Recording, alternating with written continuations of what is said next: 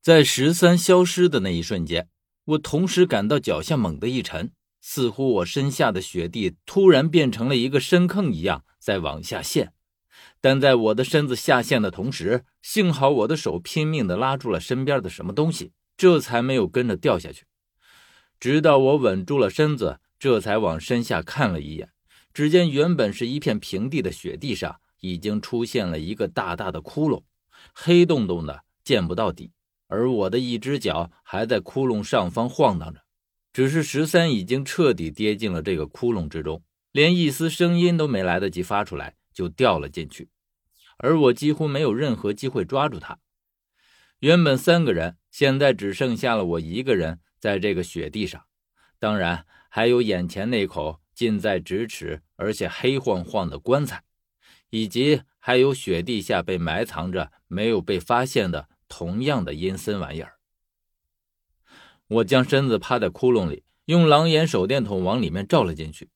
这个窟窿很深。而且透过强光，我似乎在窟窿的四周看到了一些建筑的残骸。这里似乎并不是自然的山脉，我们的脚下有一座建筑，难怪这里会莫名的出现许多这样的棺材，应该和这座建筑有着莫大的关联。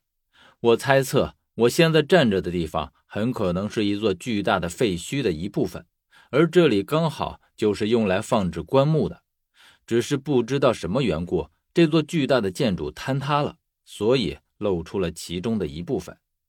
再经过雪花的掩埋，从里面看上去就变成了一座山脉的样子。我这样猜测着，虽然我还没有亲自进去证实这个猜测是否正确，但我想应该是八九不离十。不过想到这里，我马上有了新的疑问：为什么这座建筑会被建在这样的雪山深处呢？我正为这个问题出神，一声突然的响声打断了我的思路。我抬头朝声音传来的方向望去，只见雪地上躺着的那口棺材的棺盖突然坠落到地上，发出十分清脆的响声。而我抬头的时候，正好看到了它落地的那一瞬，这架势看上去就像是从里面被推开而掉下来的一样。我于是从雪地里爬起来。手已经摸到了腰间的伞兵刀，眼睛则一动不动地看着木棺，时刻提防着有什么东西从里面突然一跃而出。我猜测木棺里的可能是一具起尸。我这次没带黑驴蹄子这些东西，所以唯一的希望就只能寄托在伞兵刀身上了。我希望自己这时候能有小峰那样的手段，能够一击就可以把起尸的头给割下来。可是我这样警惕地盯着木棺看了足足有五分钟，却没有任何东西从里面出来。我心中不免狐疑起来：难道我猜错了？这木棺里分明就是空的。我于是小心翼翼地绕过雪地中的这个大坑，来到木棺旁边。我每走一步都会很小心，因为现在就只剩下了我一个人。我不但要注意眼前的木棺，还得留意周遭的任何变化。当我来到木棺边上，正将狼眼手电筒往里面照进去的时候，突然有什么东西从木棺里冒了出来。我被这突如其来的变故吓得浑身一抖，同时狼眼手电已经打在了这个东西的身上。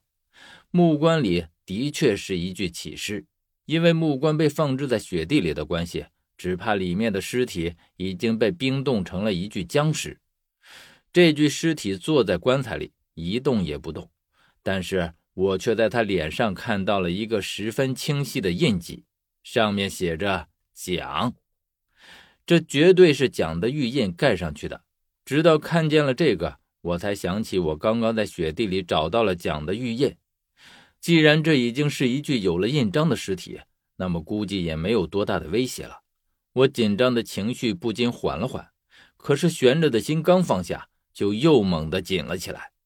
同时，我再次往这具尸体看过去。这一次，我情不自禁地发出了一声惊叫。先不说这尸体上有了印章，为什么还能起尸？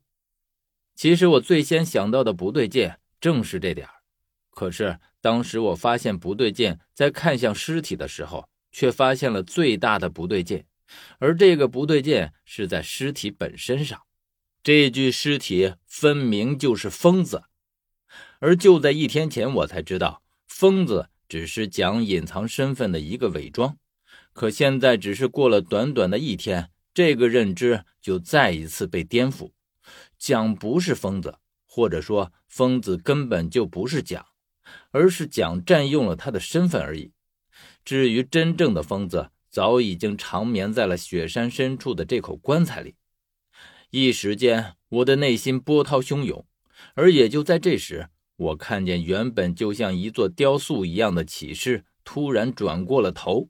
而且我看到了一张与疯子一模一样的脸，只是这时一张更加接近死亡的脸庞，看上去更加的恐怖阴森。